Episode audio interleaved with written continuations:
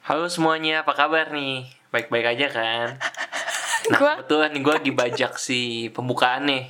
Katanya gue denger-denger Tai. setiap kali gue dibuka tuh dihapus. Anjing. Nih, biar gue inget sama diri gue di masa depan. Ini jangan dihapus. Oke, ini jadi nggak boleh dihapus ya. Oke, sip, sip, sip.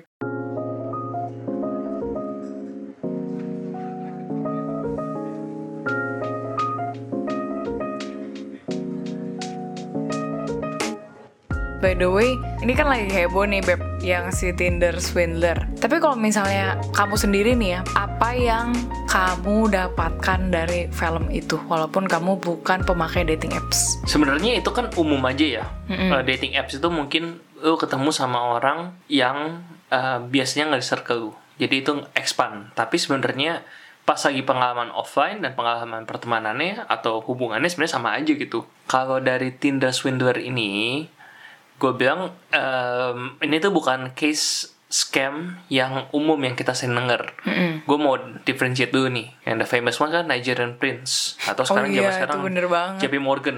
Lewat email ya itu. iya, kirim email kayak ngomong eh, mereka butuh duit terus mau kirimin duit tuh ke kita tapi masih bayar teks dulu kayak jadi kita kirim duit ke dia. Nah itu is a totally different karena itu nggak ada personal touch. Iya. itu bener-bener cuma tahu dia online. Kalau di case nya ini nih case offline ketemu sama conman atau siapa pun yang di luar eh, pokoknya di dunia nyata. Oke sekarang kalau kita bahas tentang conman sendiri itu tuh umum. Conman itu kan sebenarnya dari zaman dulu ya. Conman itu sebenarnya singkatan dari confidence man Kenapa orang di con itu? Karena orang itu confidence. Mereka itu punya pattern. Nah, yang gue perhatiin dari ini film ini, by the way, ini juga patternnya umum banget. Iya. Pertama itu adalah establishing dan bikin punya trust. Mm-mm. Jadi kayak orang pikir, oh ini orang mah kaya banget.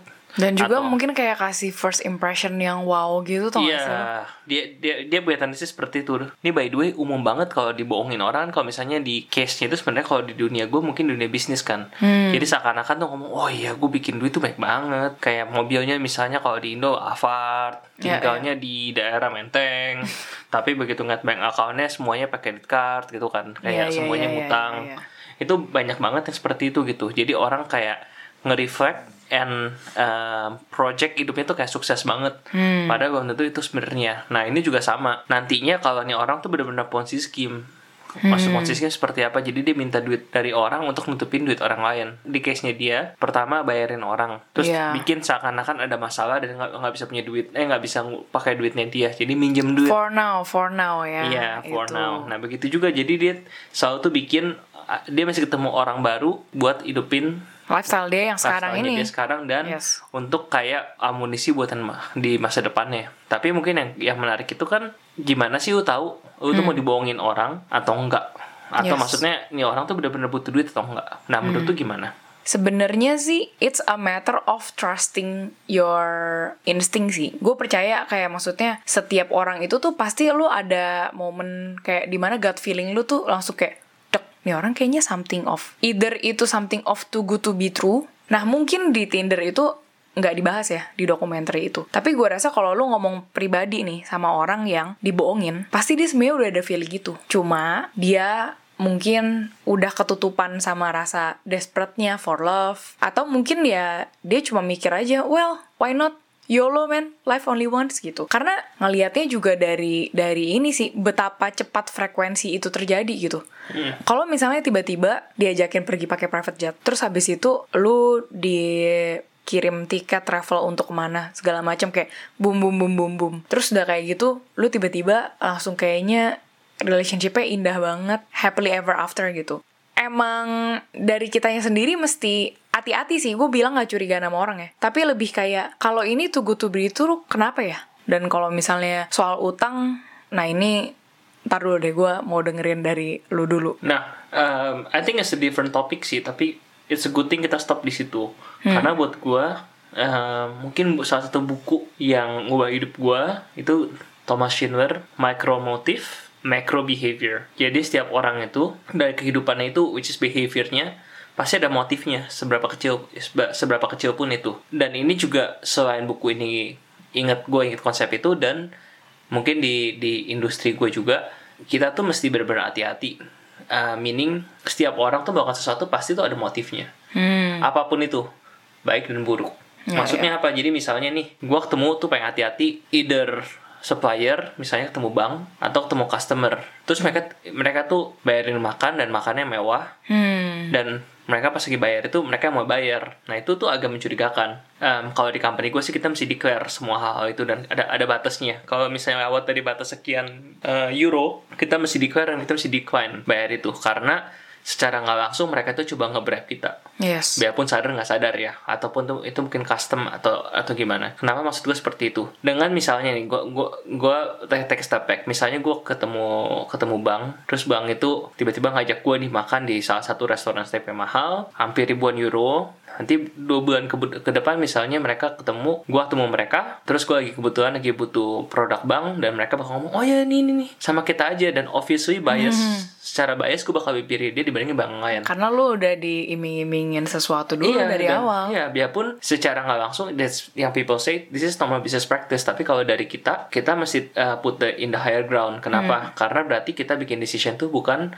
at the best interest of the company, tapi karena oh siapa tahu kalau gue ntar sama dia lagi nih Dapat sesuatu uh, lagi yang sesuatu lagi lebih- mungkin makan lebih enak. Nah itu Yes. buat kita udah udah dihitung sebagai uh, corruption. Padahal mungkin di company lain kalau misalnya dihitungnya kalau misalnya dapat kickback. Jadi begitu dapat kontrak, oh menangin kontraknya dia atau menangin dapat produknya dia, gue dikasih misalnya parcel, dikasih jam tangan, dikasih apa, kind of thing, it's, it's itu itu itu clear banget dan itu kalau di mungkin zaman sekarang udah hitungannya kasar kayak bribery. Ya, anyway, ya, ya. coming back to this this thing gitu. Dan kalau in this case cewek kan, mungkin mungkin dia be naif, dia pikir Hmm. oke nih orang benar-benar suka sama gua dan maybe cuman mau seks doang. Dan mungkin dia pikir oke, actually it's fine. Nah, kenapa itu, enggak kan ya, cuma fun enggak? doang Iya. gitu mikirnya. Mungkin in this case it's, it's totally fine. Tapi yang Hmm. penting yang gue mau emphasize apa pun yang terjadi orang ngasih lo something pasti ada motifnya. Tapi bisa juga gitu ada lo ketemu orang kaya tiba-tiba lo diajak makan misalnya di restoran yang menurut tuh mahal. Menurut dia itu cuman kayak makan mungkin McDonald. Hmm. Dan benar ada motif itu juga bisa.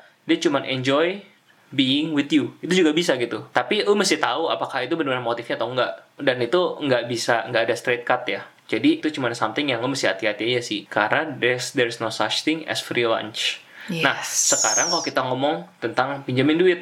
Nah pinjamin duit mungkin gue agak konservatif. Em, gue di brought up uh, with the idea kalau orang minjem itu lu mesti relain duitnya Iya. Maksudnya apa? Jadi misalnya nih ada saudara lu, yang pengen ngomong saudara kan. Misalnya bu, ngomong eh, dia butuh duit nih karena hal itu penting. Nah, yang gue diajarin sama orang tua gue, lu tuh kasih any amount yang lu bisa rela. Itu nggak balik. iya, itu nggak balik. Hmm. Kalau nggak bisa relain duit itu, lu mesti ngomong ke dia. Sorry gue membantu tapi cuman bisa Segini. doang. Yes. Karena gue tahu gue punya duit tangan tapi gue tahu kalau misalnya duit itu nggak balik gue nggak dapet itu gue bakal punya impactful di hidup gue maksudnya apa misalnya nih lu udah nabung 10 tahun untuk beli rumah terus tahu taunya saudara lu sakit sakit parah dan orang pada ngomong oh sebagai saudara mesti kasih duit itu ke so- saudara supaya dia sembuh nah tapi sekarang pertanyaan ke lu lagi without uh, bikin guilty ya apakah lu rela nih duit yang udah lu 10 Yeah. tahun dipikir mau bikin mau beli rumah Mhm. itu hilang Yes. Lu jangan mikirin pas lagi lu kasih duit itu lu ngomong ya gue yakin nih saudara gue bakal sembuh terus bakal dibalikin sepuluh sepuluh eh, duit duit gue paling gue beli rumah mungkin tahun depan dah itu sebenarnya lu nggak belum belum siap gitu untuk Iya ngasih duit itu benar-benar belum redo. Kalau Iya. sampai itu hilang ya udah tinggal nunggu lu berantem aja sama dia gitu. itu dia pokoknya intinya either temen atau Yes. saudara atau apa pun em, yang gue mau emphasize tuh kalau minjemin duit ini lebih ke personal setting ya Hmm. lebih ke arah mesti relain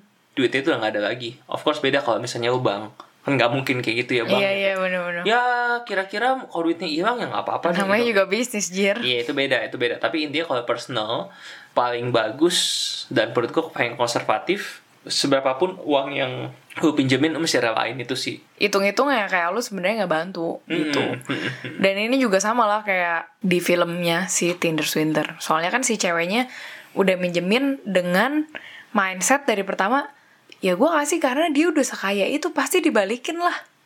Nah kalau enggak gitu. Jadi kadang-kadang emang mesti lu bawa pemikiran kayak gitu sih. Iya. Da- dan nih orang by the way pinter mainin perasaan di mana ngomong kita bakal nikah juga. Jadi kan Oh iya. my wealth is your wealth. Jadi Emotional attachment emotional ya. attachment tapi makanya ini coming back ini combination dari yang bagian pertama gue ngomong tentang motif dan bagian Hmm. kedua tentang duit kalau misalnya dia belum nikah sama lu dan lu tahu udah punya rencana beli rumah misalnya itu belum jelas apakah duit itu hilang atau enggak lu mesti mikirin itu sih Cuma kita kan ngomong kayak gini gampang karena kita orang yang cukup rasional sama hal itu. Tapi menurut lu tuh core problemnya atau core isunya apa sih yang harus diberesin dulu nih buat orang-orang yang nggak enakan atau nggak tegaan? Karena kan banyak orang juga yang lahir dari uh, background keluarga atau teman-teman yang kayak uh, mengharuskan mereka untuk berkorban dulu gitu loh. Kayak udah lu nggak apa-apa lah bantuin aja dulu nggak apa-apa lu rugi tapi ntar juga kebaikannya datang nangkap nggak maksud gue? Yeah. nah itu tuh how how are you gonna fix the core issue gitu ya? Kalau dari kayak gitu. Kok gue biasa nggak bisa di fix ya? Eh, jadi lu akan selalu kena ke korban scam well, bro. iya, lu mesti nggak mesti ngelakuin Yes. itu sendiri. Atau sebenarnya again coming back to the to the point. Kalau misalnya case study atau baca pengalaman orang itu bagus dan lu belajar dari sana yes sebelum lu sendiri yang kena. Ya, in this case, ya kita udah cerita share ini tentang hal ini dan kita kasih perspektif kita. Kalau yang dengerin ini terus mikir, enggak lah, nggak mungkin semua orang seperti itu. Nah, kalau nggak, kalau misalnya, kalau misalnya gue bantuin orang seperti ini, pasti nanti dibalikin lagi sama Tuhan berkali-kali lipat Iya. itu biasanya tuh itunya gaungnya tuh mantranya mantranya Nah, gue balikin lagi. Kalau misalnya lu ngasih orang, terus ngarepin pasti Tuhan bakal kasih bakal kali lipat. Jadi lu sebenarnya nyogok Tuhan dong. yes itu sih sebenarnya kami back to the point lo tuh benar-benar berarti berharap tetap aja dibal di, dibalikin Dibales, karena iya. Tuhan itu mah gak lu berapa Iya betul. Dan ini by the way jadi keingetan. Ini gue udah sempet bahas dikit sih ke Ida gitu waktu lagi gue bahas di podcast I Think I Wanna Date You.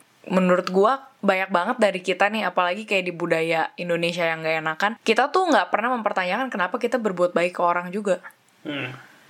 Sering banget kayak gitu karena kita selalu ditekankan untuk selalu menjunjung tinggi keharmonisan antara tetangga and all the shit gitu. Tapi maksud gue kadang-kadang lu sendiri juga nggak nggak mau ngaku gitu. Lu mau dapetin apa sih dari sini? Yeah. Kasarnya gitu ya. Kayak Yeah. maksudnya gue nggak nggak nggak nyalahin si Pernila dan si Cecily nih. Udah kejadian udah kejadian lah. Cuma kalau gue mau jujur ngobrolin dan diskusiin ini, sebenarnya lu mau approval juga kan? Bukan karena lu bener-bener rela nolongin dia. Jadi lu sebenarnya masih ada pamrih juga. Nah, the point is, kalau misalnya lu masih ada sesuatu yang kayak pamrih-pamrih gitu, mendingan lu coba take a pause dulu sih sebelum lu kasih pertolongan ke orang. tapi coming Ya back udah. to the principle kayak um, lu mesti save diri lu dulu ya Hmm. ini, ini bukan sampai medical doang sih tapi in general lu mesti save yourself before you be able to save somebody else Yes. Nah begitu juga dengan hal ini gitu Lu mesti make sure lu ke cover Lu nya oke baru bisa bantuin orang lain Seperti juga sebenarnya kita balik lagi ke konsepnya Seperti kita pakai masker Dan 6M kita Albert lagi menatap mata gue dalam-dalam gitu ya. gue udah tahu loh lu kayak "Nih mau ending nih anak nih mau ending. Iya iya begitulah kira-kira ya obrolan kita hari ini di episode ini. Mungkin bapak ada kesan pesan untuk wanita-wanita di luar sana biar lebih nggak tertipu mungkin. Ada dua advice sih Satu Lu ngomong ini ke orang ke orang-orang Karena the more people you share about this Mereka bakal kasih point of view Dan setidaknya bisa Lu bisa jadi denger eh, Apakah nih orang genuine atau enggak Oh pas kayak lu dimintain, Dimintain. bantuan gitu ya. Dan satu lagi, Hmm. lu coba, lu jangan mikir, aduh gimana ya, gimana gue masih bantu nggak ya? The world still goes on. Kalaupun misalnya lu nggak bisa bantuin. One of the trick is basically, um, lu advice diri lu sendiri. Kalau kayak gitu, lu advice-nya kayak gimana? Kalau lu ngeliat lain? temen baik lu kayak gitu lu bakal ngapain? Gitu. Betul, ingat, Stay safe. stay safe. Eh kita udah lama gak cipokan ke dalam